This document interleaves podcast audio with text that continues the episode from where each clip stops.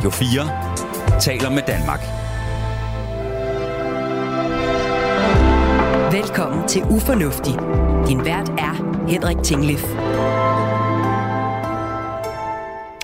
Henrik, øhm, nu er du jo sådan en selvstændig en, der arbejder på alle mulige tidspunkter og uden faste kollegaer og sådan noget. Men øhm, når du har Præcis. været på arbejdspladser, har du så ofte været den, man øh, kiggede på, når der skulle samles ind til en fødselsdagsgave til Bettina henne i regnskab?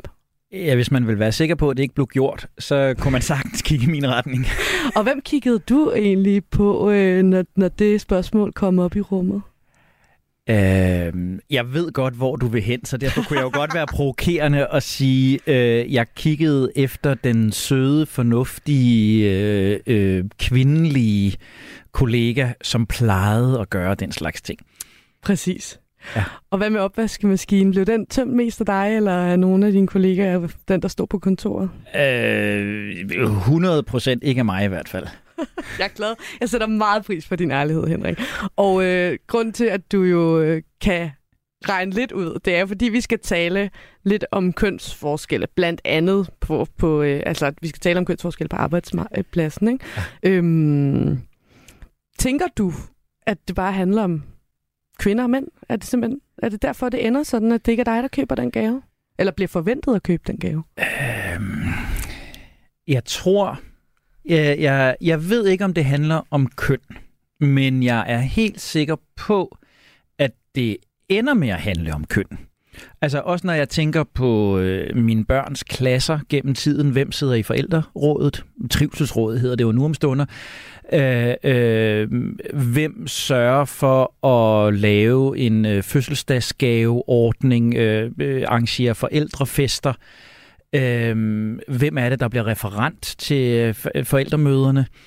Øh, der er i hvert fald en kønsbias om, om, om, om om udgangspunktet er, fordi jeg, jeg lyver jo før, når jeg, ikke, altså, det er jo ikke fordi, jeg har kigget efter kvinden. Jeg har kigget efter den, der plejer at gøre det, og det har så ofte været en kvinde. Mm. Og det er det samme, der sker i mine børns klasser. Øh, øh, vi sidder alle sammen og venter på, at en af dem plejer, der plejer at påtage sig chancen, gør det, og det er så oftest øh, en kvinde. Og så kan det være, at vi fortæller os selv, at det er også fordi vedkommende er god til det, og derfor så bliver det vedkommende, men... men øhm... Jeg synes tit, de er gode til det. altså, og de er markant bedre end mig. Jeg får så heller ikke så meget træning i det, kan man jo så sige. Og det, altså, øh, hvis vi nu øh, lige går tilbage på arbejdspladsen, ikke, som er det, vi fokuserer på i de her programmer, Øh, tænker du så, at der sidder en chef, som ligesom lige tænker, Nå, det var godt, at Tina tog, øh, tog den der chance med, øh, med gaven. Det skal jeg nok huske næste gang, der er mus-samtale, lige at sætte pris på, at Tina, hun, hun tog sgu en forholdet. 100 procent ikke. Og, og, det kan jeg jo, og det kan jeg jo sige, fordi som jeg jo også var ærlig omkring under magtprogrammerne, der har jeg jo selv siddet, og, og øh, det er noget, som øh, medarbejderen bliver værdsat som menneske for, øh, men som øh, ikke indgår hverken i en lønforhandling eller en, en organisationsændring, eller hvad skal man sige, en forfremmelsesprocedure. Øh, øh, procedure. der bliver det ikke, hvem sørger for fødselsdagsgaverne, og hvem tømmer opvaskemaskinen. Nej, det tæller ikke. Det skal det handle rigtig meget om ude i virkeligheden, når vi lige har været forbi laboratoriet. Det skal handle om kønsforskelle, og øhm, vi vil prøve at se, om vi kan nuancere det lidt, og, og det ikke bliver for meget. Det skal selvfølgelig ikke være stereotyp, men, men det er jo interessant, fordi jeg gider ikke engang at spørge dig, er det fornuftigt, at det er sådan? Det er bravende ufornuftigt. Du lytter til Ufornuftig på Radio 4. Og vi er netop programmet, hvor vi undrer os over, hvorfor vi kloge mennesker, både kvinder og mænd, gør så mange dumme ting. Jeg er en mand, jeg hedder Henrik Tinglef, og sammen med min kvindelige tilrettelægger Nana Chili Guldborg, der går vi i dag i laboratoriet og ser på kønsforskelle i psykologien. Og derefter ud i virkeligheden, som Nana lige introducerede, og taler med professor i økonomi ved University of Pittsburgh, Lise Vesterlund, netop om opgør med kvinders karrierehæmmende arbejde. Og Nana, nu vidste jeg jo godt, hvor du vil hen, fordi du har faktisk den her gang givet mig en hjemmeopgave. Du har faktisk bedt mig om at kigge på et område, som jeg ikke har den store ekspertise indenfor. Du har bedt mig om at kigge på kønsforskelle på det psykologiske felt. Mm. Og, og nej, det er på ingen måde mit øh, speciale, og jeg er lidt nervøs for, for de næste 20 minutter her, fordi jeg stikker virkelig hånden ned i en, en vipserede. Så øh, kære lyttere, både mænd og kvinder og alle andre, hvad jeg øh, kommer til at omtale her, det gør jeg hverken med en politisk eller en samfundsmæssig agenda. Jeg har øh, på Nannas opfordring alene forsøgt at finde bare nogle af de videnskabelige fund, som vi kender, som vi kender til, og, og især nogle af dem, som vi ved er bedst dokumenteret. At alle de her studier helt sikkert har fejl og mangler, er fuldstændig indiskutabelt, og jeg kan ikke på 15-20 minutter give et fyldesgørende billede. Det er en selvfølge. Så jeg håber, I bærer over med min mangelfuldhed, fordi jeg er jo også bare et ufornuftigt menneske. Men med det forbehold, Anna, så dykkede jeg lidt ned i gemmerne. Og i stedet for sådan at vælge et eller to konkrete forsøg, som jeg plejer at gøre, så har jeg forsøgt at sådan danne et lille overblik og sige, hvad ved vi sådan nogenlunde? Og øh, vi kan starte med personlighedstræk. Det har vi jo talt lidt om tidligere i forbindelse med magt. Hvad sker der med ens personlighed, når man får magt? Vi har talt om, hvad er det for nogle personlighedstræk, der gør, at man søger magt. Der er også nogle personlighedstræk, som mænd og kvinder scorer forskelligt på, altså har i forskellig grad. Og i psykologien taler man jo sådan ligesom om the big five, fem spor i personligheden, som vi alle sammen rummer til en eller anden grad. Det er det parameter, der hedder openness to experience, altså der handler om, om vi er opfindsomme, nysgerrige, eller vi er konservativ, forsigtige. Uh, conscientiousness, om vi er effektive, organiserede, eller vi er ekstravagante, skødesløse. Uh, extraversion, altså om vi er udadvendte eller indadvendte. Agreeableness, altså er vi venlige, medfølende, søger konsensus, eller er vi kritiske, rationelle, tager gerne konflikten. Og så øh, neuroticism, altså øh, det lyder så, så voldsomt at sige neu- neurotisk, men følsom, nervo, følsom nervøs i forhold til modstandsdygtig selvsikker. Og der er altså ret god dokumentation gennem tiden for, at kvinder de scorer generelt set, øh, øh, gennemsnitligt set, højere på neuroticisme og på agreeableness. Altså på det varme, på det åbne, over for følelser, men jo altså også på det mere ængstlige, anspændte, nervøse. Og mænd rapporterer ofte om højere selvsikkerhed og en højere grad af åbenhed over for nye idéer. Men det er altså sådan, og det er et ret vigtigt men, at der er betydelig overlap inden for kønnene på, på de her træk. Og det vil altså sige, at, at helt individuelt kan du sagtens have en kvinde, der scorer langt lavere på neuroticisme for eksempel, end, end flertallet af mænd. Du kan have mænd, der scorer langt højere på agreeableness end flertallet af kvinder. Så der er stor intrakøn variation, men overordnet så er fordelingerne altså sådan. Så er der det lidt interessante, og det kommer jeg til at sidde og bruge det mest af en lørdag formiddag på, og det, det, det, det var meget nørdet. Men det er faktisk sådan, at når man kigger på de her forskelle på tværs af kulturer, så er forskellen i personlighedstræk størst i velstående, sunde og ligeværdige kulturer, som vores. Altså der, hvor kvinder, i hvert fald teoretisk set, har mere ligeværdige muligheder med mænd. Og det skyldes, viser forskningen, at mændene i højt udviklede verdensdele er mindre neurotiske, udadvendte og samvittighedsfulde sammenlignet med mændene i mindre udviklede verdensdele. Kvinderne varierer ikke ret meget, så det er altså simpelthen det, at mændene ændrer sig, der skaber forskellen. At vi så også samtidig kan læse i det her, at mænd i velstående samfund er mindre samvittighedsfulde. Det er så, ikke så godt. den lader vi bare stå. Ikke? Interessant. Ja. Så kiggede jeg lidt på et af de træk, som øh, Henrik Høgh Olesen har talt med os om tidligere, da vi talte om magt. Øh, det her machiavelliske personlighedsparameter, altså den magtsyge, manipulerende, følelseskolde øh, person. Og der kan man simpelthen se, øh, det er særligt amerikanske studier, hvor man personlighedstester mange øh, universitetsstuderende, at øh, der scorer mænd simpelthen gennem tiden markant højere end kvinder på machiavellisme. Øh, kigger man på dem, der scorer allerhøjst på det her parameter, så er der en kæmpe overrepræsentation af mænd. Kigger man på dem, der scorer aller, aller lavest, så er det det modsatte billede, så er der en kæmpe overrepræsentation af kvinder. Og det samme gør sig sådan set gældende for øh, narcissisme. Øh, hvis du kigger på tværs af USA, Tyskland, Kina, Holland, Italien, Storbritannien, Hongkong, Singapore, Schweiz, Norge, Sverige, Australien, Belgien, alle de studier, der er lavet, så scorer mænd markant højere på narcissisme end kvinder gør.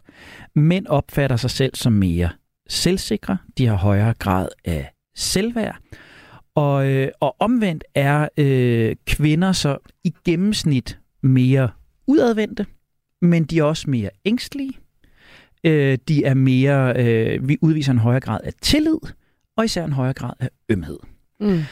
Og så har jeg lige brug for, og ja, fordi nu bliver du lidt for selvsikker over, kan jeg godt fornemme. Nej, det er jo ikke nødvendigvis altid godt. Uh, nej, og, og, og så, så er der nemlig et sjovt parameter, som, som jeg lige har lyst til at provokere uh, en lille smule med. Ikke? Uh, fordi når jeg siger sådan, så kunne man jo godt forestille sig, at kvinder scorer markant højere på empati. Altså når det er tillid og ømhed. Ikke? Og der er faktisk lavet en hel del studier gennem tiden, som viser, at det gør kvinder ikke. Men det kan være, at de bilder sig ind, at de udviser en større grad af empati. Og der er et ret sjovt studie, der er lavet af, af Sean Stockert og Patricia Dodge, som satte øh, en gruppe mennesker, enten i syv-personers grupper eller ni-personers grupper, sådan, så der var en god mængde mennesker, til at diskutere i alt 129 forskellige dilemmaer. Og det var altså sådan noget med at fordele goder og penge og privilegier blandt sig selv og andre. Og så var der også lavet sådan et setup, hvor man altså i de her grupper kunne samarbejde med de andre grupper omkring det, eller man kunne ligesom passe sig selv og ordne tingene selv. Og der viste sig altså, at kvinderne de var kun ganske lidt mere tilbøjelige end mænd til at samarbejde med andre, og de var kun meget, meget mikroskopisk mere tilbøjelige til at fordele goder ligeligt, altså udvise forståelse og empati. Og det viser faktisk, at, at forskellene i den her adfærd, den var langt mere afhængig af det enkelte dilemma og det enkelte setup, end af kønnene. Mm. Men, Anna, og det var her, jeg synes, det blev interessant uanset om kvinderne samarbejdede eller ej, uanset om de var empatiske eller ej, så var de langt mere tilbøjelige end mændene til at retfærdiggøre den adfærd, de nu engang viste, som værende medmenneskelig, altruistisk, principfast, empatisk og mere orienteret om optimale og harmoniske gruppeforhold. Og det synes jeg er spændende, Henrik, fordi det er, det er også noget af det, vi skal tale om i dag. Det er, at kvinder forventes i langt højere grad at være mere fair og empatiske, som vi har brug for, eller kvinder har oftere brug for, fordi de bliver straffet hårdere, hvis at de ikke er det, end mænd gør. For vi har nogle andre forventninger til dem, ikke? Så de bliver nødt til at retfærdiggøre, at de ikke er bedre, fordi det forventes i så høj grad, ikke? Jo. Det er vildt interessant. Og det viser jo, og det er også et af de gennemgående parametre, jeg har ikke gået i detaljer med det her, fordi det, det er et helt program i sig selv, netop at alle de her findings, der er, de har alle sammen sådan en, en lille warning eller en lille framing, der, der hedder, men hvad er det her, der skyldes egentlig grundlæggende personlighedstræk, og hvad der skyldes kultur? Det ved vi faktisk forholdsvis lidt om. Og, og du er jo inde på her, det sidste parameter kunne jo i den grad være kulturelt betinget. Hvis du støder på eksempler på, at vi kloge mennesker gør ufornuftige ting, som du gerne vil have, at vi kigger på, så skriv til os på ufornuftig radio4.dk. Så kan det være, at vi tager det op i et af de kommende programmer. Lige nu, der er vi ufornuftige i gang i laboratoriet. Vi kigger på kønsforskelle i psykologien, og derefter der skal vi ud i virkeligheden og tale med professor i økonomi ved University of Pittsburgh, Lise Vesterlund, om opgør med kvinders karrierehæmmende arbejde. Og Nana, jeg, jeg har så mange noter med, at jeg kunne øh, fortsætte i en, øh, en uendelighed her, men, men jeg tænkte, at et parameter, jeg godt kunne tænke mig at komme omkring også, er konformitet. Mm. Jeg har talt lidt om det tidligere, det var det helt oprindelige forsøg med Solomon Ash og stregerne, altså det her, i hvor høj grad vi mennesker er tilbøjelige til at tilpasse sig andres holdninger, andres meninger, andres svar, hvis vi skal sidde og udtale os om, om noget samtidig. Og der er altså også øh, forskel på mænd og kvinder, øh, når det kommer til konformitet. Der er undersøgelser, der viser, at mænd generelt set sådan er mere opmærksomme på at fremstå som havende høj status, øh, på at kunne demonstrere denne her øh, status. Det kan altså betyde, at de er mere tilbøjelige til ikke at tilpasse sig konformiteten, ikke underlægge sig det, som andre siger, ikke tilpasse øh, holdning, deres holdninger til det. Modsat så er der indikationer på, at kvinder er mere optaget af at forbinde sig med andre, bevare øh, gruppe, gruppeharmonien, og det betyder altså så omvendt, at man ser en, en lidt øget tendens fra kvinder til at tilpasse sig det, der bliver sagt, det, der bliver gjort, de holdninger, der nu engang er. Det, der er rigtig interessant, det er, at i de her studier, der er de tendenser langt tydeligere, jo større gruppen er. Det vil altså sige, jo flere, der skal se, hvad jeg vælger at gøre, jo mere tilbøjelig er jeg som mand til at fremstå, jeg skal virkelig vise, at jeg er selvstændig og har noget magt, og som kvinde til at vise, jamen jeg tænker på gruppen, jeg tænker, tænker på samhørskraften. Så de her parametre aftager jo færre mennesker, der er involveret. Måske kvæg noget af det, du sagde tidligere med nogle kulturelle øh, opfattelser. Så er der et sjovt lille twist, som, som, som øh, øh, ikke er øh, særlig øh, politisk øh, korrekt, men ikke desto mindre er det altså videnskabelige studier, der viser sig det, nemlig at både mænd og kvinder er mindre tilbøjelige til at indordne sig, når det er et emne, de rent faktisk ved noget om øh, så står man i højere grad på, på sin, øh, sin, sin egen holdning end det, som de andre siger.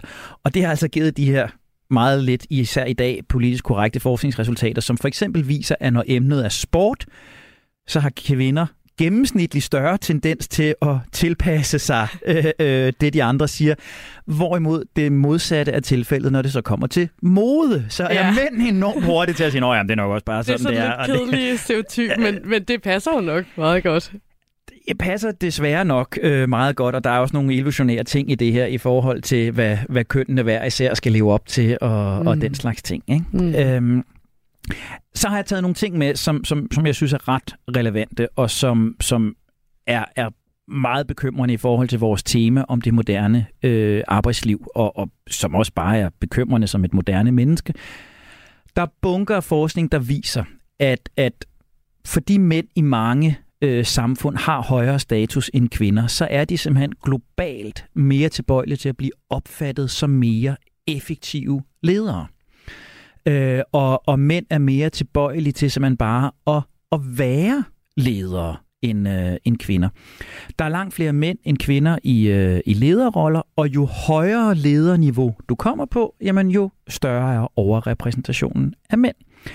Der er øh, moderne, forholdsvis moderne forskning, der viser, at kvinder ikke forfremmes til lederstillinger lige så hurtigt som mænd.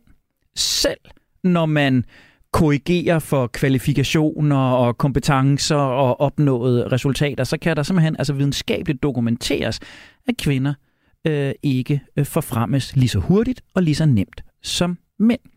Og så er der det, som jeg faktisk synes er, er allermest øh, interessant, men, men måske også allermest bekymrende. Det er, at mænd har altså en tilbøjelighed og en større tilbøjelighed end kvinder til at dukke op og optræde som ledere i små grupper.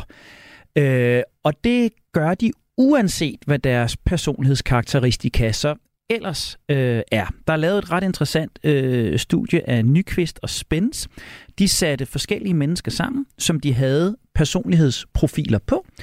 Og så kombinerede de så en, øh, en mere dominerende personlighedsstruktur med en mindre øh, dominerende personlighedsstruktur. Og så fandt de altså ud af, at i par, hvor der var en mand og en kvinde, der blev øh, den dominerende mand lederen 90 procent af tiden. Hvor tit tror du, den dominerende kvinde blev leder? Lavere i hvert fald, altså måske 50 procent. Ja, du skal endnu længere ned. Nej, er det rigtigt? 30 procent? Ja, 34 procent af tiden ja. blev den dominerende kvinde lederen. Det vil sige, at den dominerende kvinde, den kvinde, der kommer ind med den dominerende personlighedsstruktur, altså i 66 procent af tilfældene, bliver overrulet af den mindre dominerende mand. Og det er jo også det, jeg synes, der er så interessant. Nu kommer vi til i det her program at snakke mand, kvinde, mand, kvinde, mand, kvinde. Det er jo fordi, vi bliver nødt til at på en eller anden måde vise, øh, forskellene meget altså sat på spidsen for at, at ligesom komme hen til nogle af vores pointer. Der er noget ufornuftigt det her med, hvordan det, øh, rollerne fordeler sig. Og det rammer jo også mændene. Det, det skal man jo heller ikke underkende. En, en, en, en ikke-dominerende personlighedstype som er mand, der bliver nok også forventet, at vedkommende tager en mere dominerende rolle, selvom det slet ikke ligger til ham.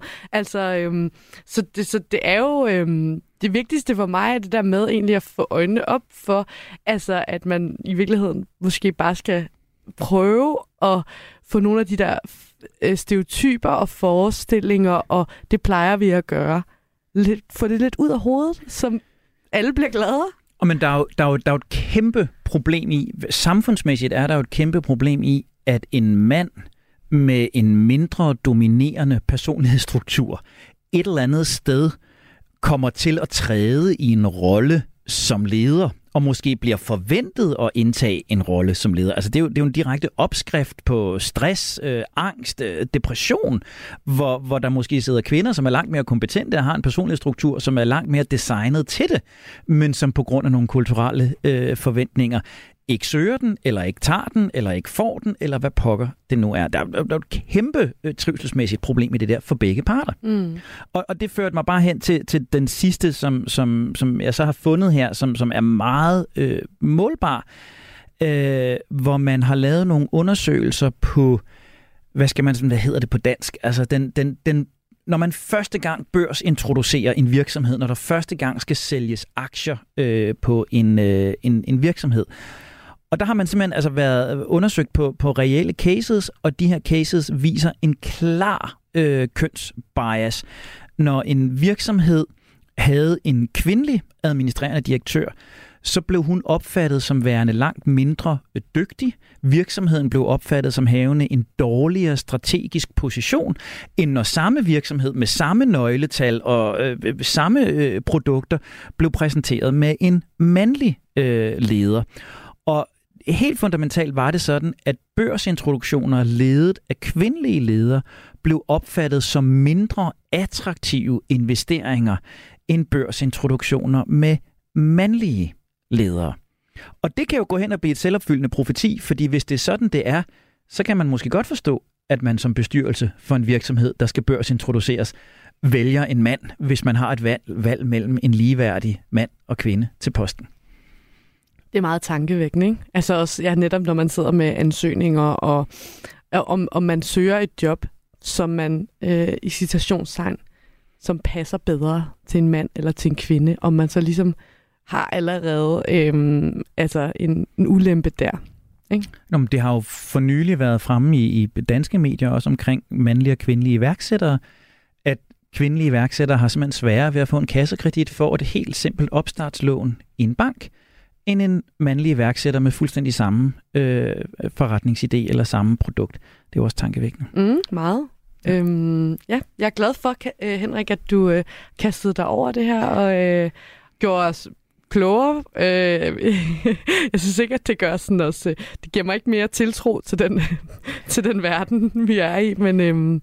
Nej, og man kan i hvert fald sige, at det her er, er jo, altså det her videnskabelige resultater, det er ikke noget, der er holdningsbordet, det er ikke noget, der er meningsbordet, det, det er ikke noget, der har en agenda. Det er rene, rå, indiskutable data. Og, og noget af det, som vi slet ikke har været inde på, og som jeg nok skal, skal spare jer for de store øh, øh, parametre i, Øh, men, men hele følelsesområdet, fordi det er jo et af de, en af de misforståelser, som opstår og siger, man er, er kvinder så stærke nok? Er, er kvinder ikke mere følelsesladet, og er de i stand til at træffe rationelle beslutninger, også når det er stresset? Altså, oplevede vi ikke en amerikanske præsidentkampagne for nogle år siden, hvor man spillede lidt på, har den kvindelige kandidat nu modet, når den røde telefon ringer, ikke? Og, og, og alle de undersøgelser, jeg har kunnet finde, i hvert fald her på, på følelsesmæssige parametre, viser, at kvinder har ikke en mere voldsom emotionel oplevelse, men kvinder har måske en lidt mere øh, udadvendt følelsesmæssig udtryk. Så følelsespåvirkningen er langt hen ad vejen identisk, men kvinder har bare en højere grad af mimik, en højere grad af, af udtryk. Og så har man jo fundet ud af, og det, det overraskede også mig, at årsagen til, at kvinder, og det er en statistisk, øh, øh, et statistisk faktor, græder mere, det er ganske enkelt, at tårkanalerne er designet anderledes. Så det har heller ikke noget med Og følelser fordi at gøre. at, at gråd, gråd og raseri, det, der forbinder man gråd med noget svagt og raseri med noget magt. Ikke? Og der på græder kvinderne så, fordi der er en tårerkanal, der ganske fysiologisk er designet anderledes. Ja. Vi skal tale meget mere mænd og kvinder og arbejde lige om lidt. Radio 4 taler med Danmark.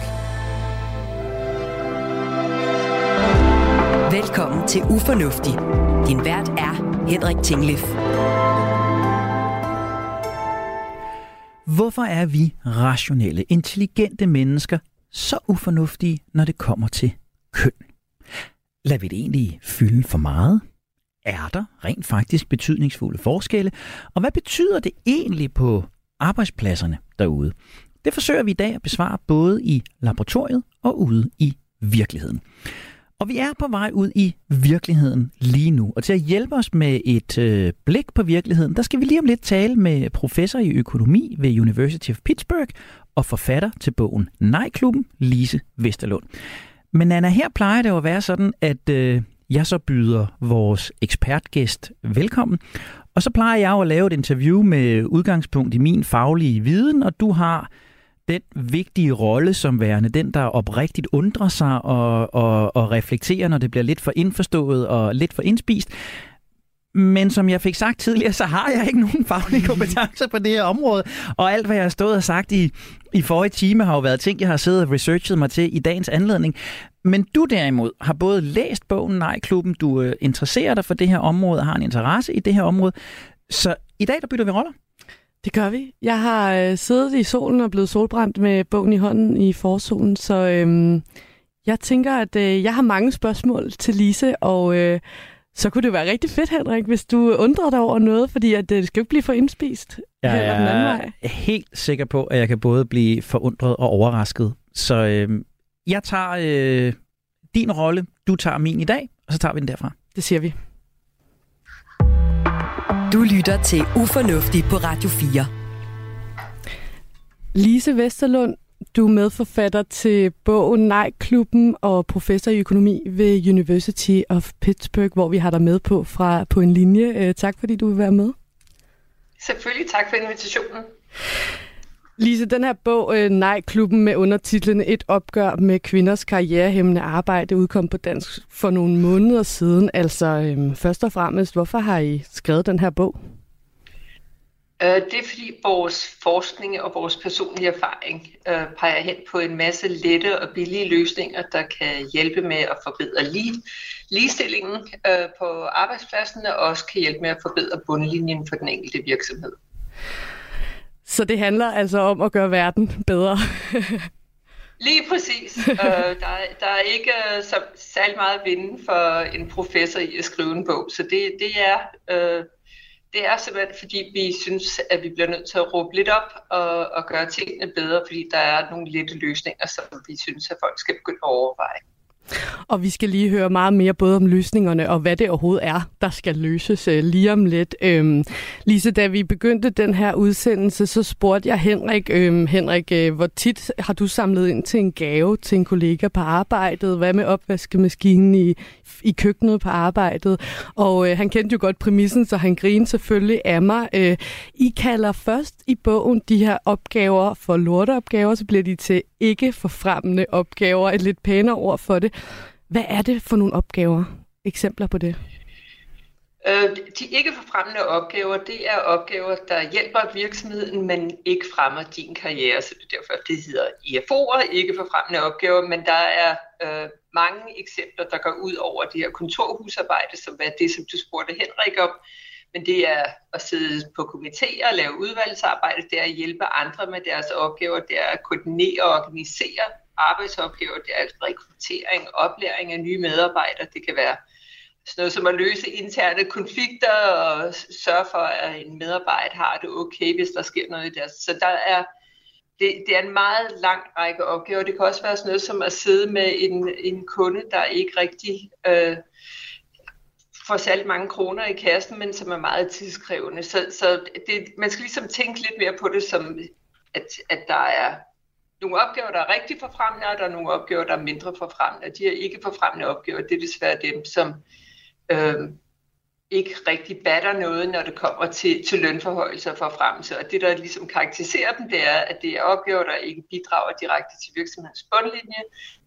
Øh, forstået på den måde, hvis du sidder i en virksomhed, der gerne vil skabe noget profit, så er det rigtig godt at have nogle debiterbare timer. Det er også opgaver, der typisk er usynlige, så det kan godt være, at du sidder og ser et regneark igennem til sidst, eller få lavet en præsentation, men hvis ikke det er dig, der ligesom står på, på, på det til sidst, så vil det typisk være ikke forfremmende. Og så er det opgaver, der typisk ikke kræver din specialkompetence. Så der er mange andre, der kan løse opgaven. Så det er ligesom den gruppe opgaver, vi ser på, og det afhænger lidt af, hvor du sidder i en virksomhed, hvor, langt, hvor meget erfaring du har. Der er nogle opgaver, der kan være forfremmende for en yngre medarbejder, men så bliver ikke forfremmende for en medarbejder med mere erfaring.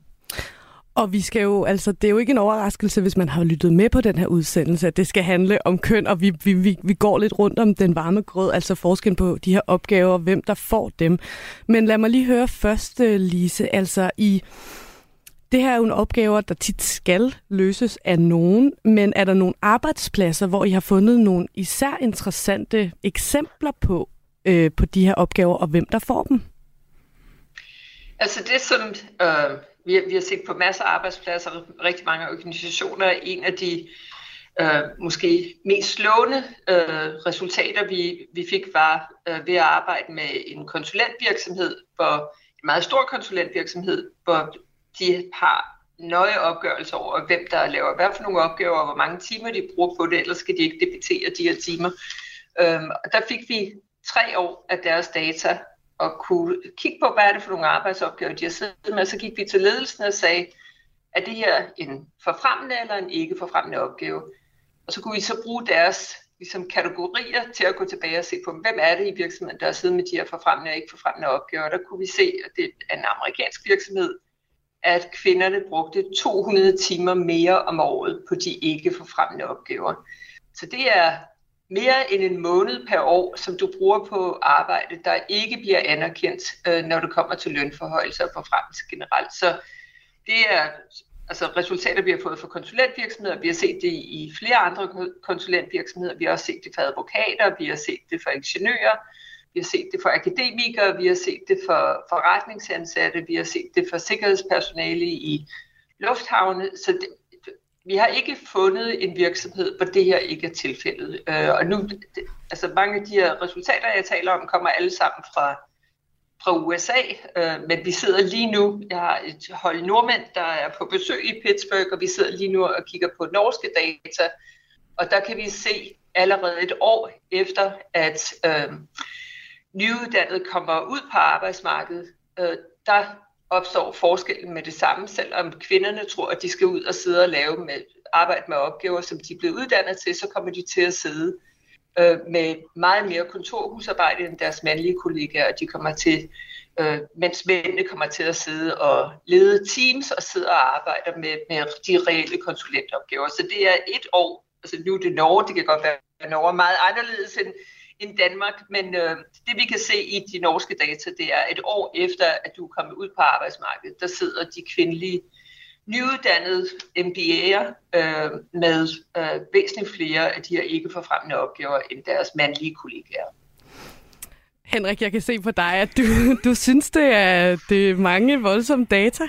Jamen, jeg er, øh, jeg er sådan lidt, øh, det sker sjældent, at jeg, at jeg taber mailet, men, men, men det gør jeg virkelig her. Jeg synes, det er, jeg synes, det er skræmmende, og jeg står faktisk og bliver lidt, lidt, lidt pinlig på mit køns vegne, og, og, og får lyst til at spørge dig, Lise, har I, har I, har I data på, altså er det mændene, der stikker af fra denne her slags ting?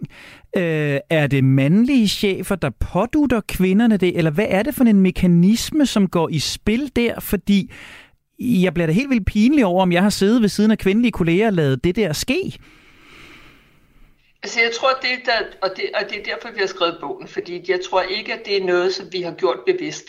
Uh, det er uh, det, vi kan se i vores forskning, det er, at det, der fører til det her, det er, at vi alle sammen har en kollektiv forventning om, at det er kvinderne, der påtager sig de ikke forfremmende opgaver. Og det betyder, at hvis vi skal uddelegere de her opgaver, så er vi meget mere tilbøjelige til at bede en kvinde om at, at, at løse opgaven. Øh, og når vi beder en kvinde om at løse opgaven, så er hun meget mere tilbøjelig til at sige, ja, vi kan se i vores studier, hvis man har valget mellem at bede en kvindelig eller en mandlig medarbejder om at påtage sig det arbejde, så spørger man kvinden 44 procent oftere. Wow. Og det gør man uafhængigt af, om man er en mandlig eller en kvindelig leder. Både mandlige og kvindelige ledere spørger kvinderne mere. De spørger dem alle sammen 44 procent oftere. Og det er en rigtig god idé at spørge kvinderne, fordi de siger ja 50 procent oftere end deres mandlige kollegaer, når de bliver spurgt. Og det viser sig også, at selv hvis vi kommer i en situation, vi kender alle sammen situationen, man kommer ind til et møde, der kommer chefen kommer ind og beskriver en opgave, som der ikke er nogen, der har lyst til at påtage sig, og så siger de, hvem har lyst til at melde sig frivilligt? Og selvfølgelig er der ikke nogen, der har lyst til at melde sig frivilligt, men der er jo en, der skal melde sig frivilligt. Og der kan vi se i de her situationer, at der melder kvinderne sig 48 procent oftere end mændene. Og det vi meget tydeligt kan se, det er, at det her det er ikke kun fordi kvinderne måske bedre kan lide de her opgaver, det er ikke fordi de er bedre til opgaverne, men det er fordi, at vi har den her kollektiv forventning til, at det her det er noget, som kvinderne de skal gøre. Så det betyder, at mændene måske ikke, det, det er måske ikke, at de bare holder sig tilbage, eller det kan godt være, at de gør det nogle gange, men de tror, at man bare kan sige nej, hvis man har lyst til at sige nej, og for mændene er det rigtigt, at de bare kan sige nej, mens for kvinderne, fordi at der er en forventning til, at de skal påtage sig opgaven, så kan de ikke bare sige nej, så de bliver nødt til at springe til. Men det giver, det giver afsindig god mening, og, og øh, nu forventer jeg jo ikke, at du har hørt øh, Radio 4 i Pittsburgh, så, så øh, undskyld til lytterne for at gentage. Men da Nana frittede mig og spurgte, om jeg bevidst kiggede efter kvinder til den slags opgaver, så sagde jeg også nej, men jeg kigger efter en, hvor jeg ved, det bliver gjort. Og det forklarer du mig jo nu, at det giver mig jo så ubevidst en kønsbias, fordi dem, der siger ja, og dem, der får det gjort, det er så kvinderne, hvor mændene siger nej og, og ikke får det gjort. Så det bliver sådan en, en underliggende kønsbias, fordi det simpelthen bare er der, det er effektivt. Lige præcis. Du, du spørger den, du tror, der kommer til at sige ja. Du spørger den. Det er ikke fordi, du tænker, at jeg spørger en kvinde. Men hvis, nu er jeg selv siddet som chef. Man skal bare have opgaven løst, og man vil gerne have det gjort ordentligt. Og hvis du spørger en kvinde, så siger hun ja. Du kan også være, at du tænker, at jeg, jeg vil gerne spørge en, der er god til at løse opgaven. Og hvem er det, der er god til at løse opgaven? Det er den, der har gjort det før. Så den her kønsbias, som der kommer ind, eller nu, altså meget passende, så hedder programmet ufornuftigt, det er, det er vi, vi falder ned i den her fælde, hvor vi bare synes, at det er naturligt at spørge kvinderne. Og det kan godt være, at vi ikke siger det, fordi vi forventer, at det er dem, der skal gøre det. Men vi har masser af andre forklaringer på, hvorfor vi synes, det er dem, de er gode til det, de får gjort. Øh, og det, det føles passende, at det er dem, der arrangerer julefest. Du lytter til Ufornuftig på Radio 4. Ja, for Lise, det er jo øh, det helt store spørgsmål, øh, som jeg også har glædet mig til at spørge dig om. Ikke? For du siger jo også, at kvinderne oftere siger ja, og det forklarer du jo så, øh, der er flere grunde til. Men er det ufornuftigt, at kvinder siger ja til de her opgaver?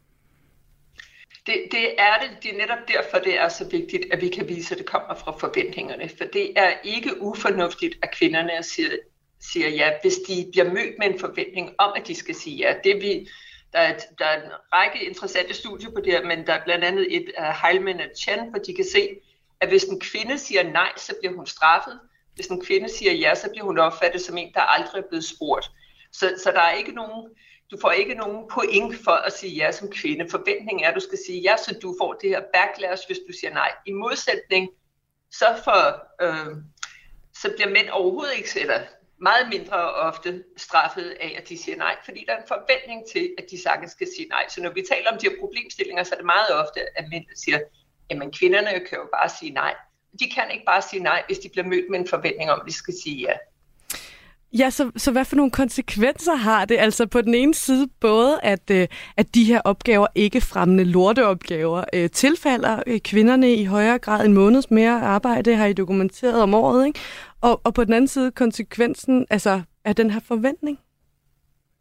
Altså for kvinderne er det jo rigtig skidt. Øhm, det er rigtig skidt, fordi at du selvfølgelig ikke får den samme løn, hvis du laver det ikke forfremmende arbejde. Du, det er meget vanskeligere for dig at blive forfremmet. Vi kan se i vores forskning, at hvis du sidder med de ikke forfremmende opgaver, så kan du ikke forbedre din løn, når du går ind og prøver at forhandle om den, fordi at du sidder med nogle opgaver, der er mindre værdsatte end dem, som, som dine kollegaer har. Så for kvinderne er det rigtig skidt både på øh, finansielt, det er sværere at forsørge din familie, hvis du kommer til at sidde med alle de her øh, ikke forfremmende opgaver, og selvfølgelig så rent mentalt er det en meget stor byrde for kvinderne. Hvis du er uddannet som ingeniør, så har du overraskende nok lyst til at sidde med ingeniøropgaver, i stedet for at sidde med administrativt arbejde. Så for kvinderne er det rigtig skidt, men det, hvor det bliver rigtig ufornuftigt, det er det faktisk også rigtig skidt øh, for virksomhederne, fordi hvis virksomheden skal selvfølgelig fordele opgaverne ud fra, hvem der er bedst til at løse dem. De skal ikke fordele dem ud efter, ud fra, hvem der er mindst modvillige til at påtage sig de her opgaver. Så virksomhederne laver nogle fejl, hvis de ikke overvejer, hvem er det reelt, der skal sidde med den her opgave. Hvem er det, der er bedst til at lave den? Ikke sådan i, at Nana er god til at lave julefrokost, men er det der, hvor vi bedst kan bruge Nannas tid? Vil det være bedre, hvis hun lavede et nyt interview eller øh, et nyt program? Så øh, virksomheden laver fejl ved, at de ikke tænker over, hvor er det, at vi bedst kan bruge den her medarbejder, og i stedet for falder ned i de her ufornuftige forventninger, der måske kommer fra øh, hjemmet, eller hvor de nu kommer fra, men de har i hvert fald ingen plads på en arbejdsplads, hvor vi har øh, nyuddannede medarbejdere, der, der helst skal have mulighed for at vise, hvor deres potentiale er. Og det vi i hvert fald kan se i de her norske data, som er super spændende, fordi vi har aldrig før set på denne her, hvad der sker lige efter du kommer ud på arbejdsmarkedet, det er, at de her nyuddannede øh, studerende ikke får øh, den samme mulighed for at vise, hvad det er, de er dygtige til. Og der, der går der bare en masse talent tabt på gulvet, så øh, fejl ligger i, at vi ikke finder ud af, hvor talentet ligger, men fejlen ligger også i, at der bliver et incitament til, at man ikke springer til, når der er en ikke forfremmende opgave. Så vi kommer til at lege sådan en underlig dans, hvor, hvor vi ikke rigtig lægger mærke til, øh, at, at nu er det altså på tide, at vi påtager os den her opgave, fordi som det er i de fleste virksomheder nu, så bliver du belønnet ved at gå udenom de ikke forfremmende opgaver. Mm. Og øh, nu har jeg jo siddet med denne her øh, bog, I har skrevet, Lise, og læst i den, men I, I opfordrer jo med det, du også siger nu, og I opfordrer også i den til, det er jo faktisk min chef, der skal have bogen i hånden. Ikke? Det er virksomheden, dem der bestemmer, skal vide, at det her øh, foregår. Altså, hvad, hvad, hvad, hvad peger I på, virksomhederne skal gøre for, at det her øh, minimeres? I ved, I er jo opmærksom på, at det her er nogle opgaver, der skal løses af nogen, men så er det noget med fordelingen og hvem man forventer noget af. Hvad peger I på af løsningen på det? Altså, det, det er helt tydeligt, at det her det er ikke noget, som kvinderne ligesom selv kan rette op på. Vi er meget tilbøjelige til, når vi ser på kønsforskelle, at vi siger, at så skal kvinderne opføre sig lidt mere som mænd. Øh, der er meget få virksomheder, der, der vil komme ud og sige, at vi skal have flere, der kommer ind og siger nej til opgaverne. Det, det, altså, i en virksomhed, der vil du have flere, der skal sige ja, men du får kun flere, der siger ja. Hvis du begynder at holde øje med, hvad, hvad er det for noget arbejde, der er forfremmende, og hvad er det for noget, der er ikke forfremmende, og i talsætte det, det er øh, overraskende, at når man kommer ind i en ny stilling, at der bliver brugt mere tid på at fortælle dig, hvordan kaffemaskinen virker, end der bliver brugt på at tale om, hvad er det for nogle opgaver, der rigtig kommer til at tælle, hvis du skal klare dig godt i den her virksomhed. Så vi skal være opmærksom på og i tale sætte, hvad er det for nogle opgaver, der er forfremmende, og hvad er det for nogle ikke forfremmende opgaver, som alle skal bidrage til, øh, men som tæller lidt mindre. Så, så ligesom at blive opmærksom, det er det første, så skal man være modig nok i en virksomhed til at se, om det her måske er et problem i, i virksomheden. Jeg har talt med øh, en over, et overraskende stort antal direktører, der, der siger, at jeg kan godt se, at det er højst sandsynligt et problem i andre virksomheder, men i min virksomhed er det ikke et problem.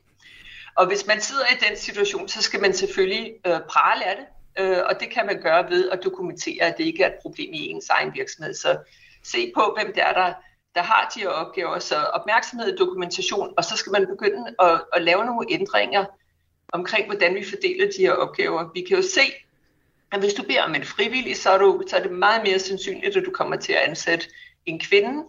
Øh, så lad være med at bede om en frivillig, hvis ikke det er det, du øh, er interesseret i. Træk lod, øh, introducere en turnusordning. Og så skal vi skubbe ansvaret lidt tilbage på cheferne i forhold til, hvordan arbejdet bliver fordelt. Vi har en, i mange virksomheder set en holdning til, at jeg sætter et team sammen, og så er det op til dem at finde ud af, hvem der løser opgaven. Det, vi har den her så, så bliver alting rigtig godt, hvis vi bare skubber det tilbage til teamet.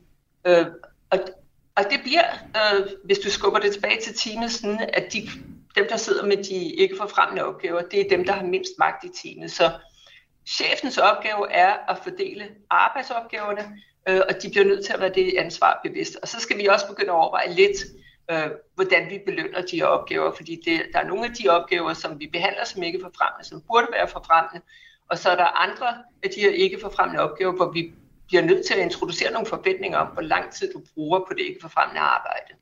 Og, og jeg har stået herovre og vinket og viftet til Nana, og nu siger du det jo virkelig her, Lise, fordi handler det ikke også om at se på nogle af de kvaliteter, der ligger i at få løst nogle af de her ikke forfremmende opgaver, og netop gøre dem forfremmende? Fordi jeg kan godt se, hvis vi bliver ved opvaskemaskinen og, og, og de der ting, så er det nok rimelig ikke forfremmende opgaver. Men du nævner jo også selv komitéarbejde, øh, øh, besværlige kunder, øh, langstrakte, komplicerede sager. Er det her ikke også et kæmpe wake-up call til chefer om, jamen der ligger måske en stor analytisk evne hos de medarbejdere, der løser det, der ligger måske nogle store menneskelige kompetencer hos de mennesker, og i langt højere grad gør dem netop til forfremmende opgaver også? Det, det, det, jeg vil ønske, at det var svaret. Øh, det er det desværre ikke. Øhm, for, for det, der er problemet med mange af de opgaver, det, det siger sig selv, at der er nogle opgaver, der ligesom er kommet i den forkerte kasse, der ikke burde behandles som ikke forfremmende øh, opgaver. En, en af de eksempler er for eksempel sådan noget som oplæring af nye medarbejdere. Det er en meget, meget vigtig opgave. Det er yes. overraskende, at vi ikke behandler den som værende forfremmende. Men der er rigtig mange af de her andre opgaver, som er ikke forfremmende og altid vil være ikke forfremmende. Ikke fordi de ikke betyder noget for virksomheden, de betyder en masse for virksomheden, men fordi at der er rigtig mange, øh, der kan gøre en, en, en, løse opgaven tilfredsstillende. Øh, og det er godt nok. Øh, og, og, og hvad jeg mener med det, det er, i sidste ende, der er det ikke bare, hvad du værdsætter i din virksomhed, men også, hvad der bliver værdsat hos andre virksomheder. Så hvis en virksomhed vil klare sig godt, så vil de gå efter dem, der er gode til at løse de opgaver, der kræver specialkompetencer. Så hvis jeg har en ingeniørvirksomhed, så vil jeg have de bedste ingeniører. Øh, det kan godt være, at der er nogen, der er gode til at løse det administrative arbejde, men hvis de ikke er der mere, så vil der være nogle andre, der er der. Så det der er problemet med de ikke får fremmende opgaver, det er, at folk ligesom kommer til at påtage sig de opgaver selv, hvis, hvis den, der er bedst til at være løse opgaven, ikke er der. Så Øh, det, der får en virksomhed til at klare sig godt, det er, hvis du har nogen, der er gode til at løse de opgaver, der er, der rigtig batter noget. Og det er at sidde med de store kunder, det er at, at være dygtig til at få en masse penge i kassen. Så kan det godt være, at du er god til at sidde på komitéer, og det er vigtigt at sidde i komitéer og sidde i udvalg, men det vil aldrig blive det forfremmende arbejde. Så derfor så bliver vi nødt til at sætte nogle forventninger op til, at alle skal sidde med noget, nogle af de ikke forfremmende opgaver. Og hvis ikke du har nogle af de ikke forfremmende opgaver, så kan du bare ikke få en tilfredsstillende medarbejdervurdering. Så man kan gøre dem indirekte forfremmende ved at sige, der er en forventning til, at du også har løst nogle af de ikke forfremmende opgaver, men du kan aldrig få du, der vil altid være en rangordning mellem de her opgaver, og det, der kommer til at betyde mest, at de får fremmede. Og Lise, øhm, inden jeg slipper dig lige om lidt, ikke? Øh, og øh, nu snakker vi om at ændre, ændre de større linjer, og der er nogle chefer, der faktisk øh, skal finde ud af, at det her vil være fedt at gøre noget ved for alle, men øhm, lad os være ærlige, det kommer til at tage lidt tid. Ikke? Så hvis nu du lige helt kort skulle sige, hvordan, hvordan kommer jeg så med i den her nejklub? Det, det er let. Øh, der, der finder du nogen, der sidder i samme situation øh, og, og begynder at... Altså, fordi lige så meget som vi siger det op til den enkelte virksomhed, så er der ting, som man kan gøre som øh, kvinde, øh, for, eller som mand. Der er også mænd, der kommer til at sidde med rigtig mange af de her ikke forfremmende opgaver. Det er bare i gennemsnit, så, eller, så, så kvinder meget mere tilbøjelige til at sidde i den her situation. Det er, at man selv skal være opmærksom på, Øh, er det de forfremmende eller ikke forfremmende opgaver, jeg sidder mest med? Øh, er der nogle gange, hvor der bliver bedt om en frivillig, hvor jeg godt kan holde lidt tilbage? Øh, kan jeg, når jeg, får, øh, når jeg bliver bedt om at påtage mig en af de her ikke forfremmende opgaver, kan jeg forhandle mig frem til at komme af med en af de andre opgaver, jeg sidder med? Kan jeg på en eller anden måde sige, jo, det er rigtig fint, at du gerne vil have mig til at sidde i, i det her udvalg, men jeg havde egentlig forestillet mig, at det ville være bedre for jer og for mig, hvis jeg kom til at sidde med en af de nye kunder. Så man begynder lige fra start af at gå mere strategisk efter de forfremmende opgaver. Øhm, og, og det vi tit taler om, når, når vi sådan ser på de her kvinder, der prøver på at sige fra over for det ikke forfremmende arbejde, det er netop fordi der er de forventninger til, at du skal påtage dig arbejde, så er det vigtigt, at man øh, i den her i det her forsøg på at gå frem mod at være mere strategisk om opgaverne, at man læner sig ind i virksomheden, i stedet for at man læner sig ud. Hvis man bliver sådan en, der siger, nej, det vil jeg ikke, og nu har jeg læst den her klub, og jeg skal, jeg skal sige nej her, jeg skal sige nej her. Øh, at du har en samtale med chefen, der siger, jeg vil det bedste for virksomheden. Øh, hvordan får vi bedst brugt øh, de, den træning, jeg har, den uddannelse, jeg har? Hvad er det? Er det, er det virkelig den bedste måde, vi kan bruge mig til lige nu? Lidt, Så, øh, lidt retorisk øh, snille. Øhm, Lige præcis. Og Lise, tusind tak, fordi du gad at bruge 25 minutters øh, ikke nødvendigvis forfremmende tid med os, men øh, jeg håber, at det var berigende for nogle af, nogle af vores lyttere, eller mange af vores lyttere. Tusind tak for din tid, Lise Vesterlund, øh, professor i økonomi ved University of Pittsburgh og medforfatter til bogen Nej-klubben, og også født og opvokset i Danmark. tak skal du have, Nana, og Henrik, tak for invitationen. Nana, tak for den øjenåbner. Det har været, øh, det har været tankevækkende i dag, og det har på alle måder vist menneskets foruroligende og farefulde side. Jeg skal i den grad sige til lytterne, at I dag skal huske, at I kan genlytte hele programmet i Radio 4-appen, der hvor I også finder alle Radio 4's andre gode programmer. Det er her, jeg plejer at sige, at jeg hedder Henrik Tingle, for jeg har været din vært. I dag har jeg været din medvært og researchassistent, tilrettelægger og vært har været Nana Chili Guldborg. Blev vi klogere i dag? Så absolut. Kommer vi til at dumme os alle sammen igen? Så absolut. Og derfor, der gør vi det hele igen i næste uge. Det skal nok blive ufornuftigt.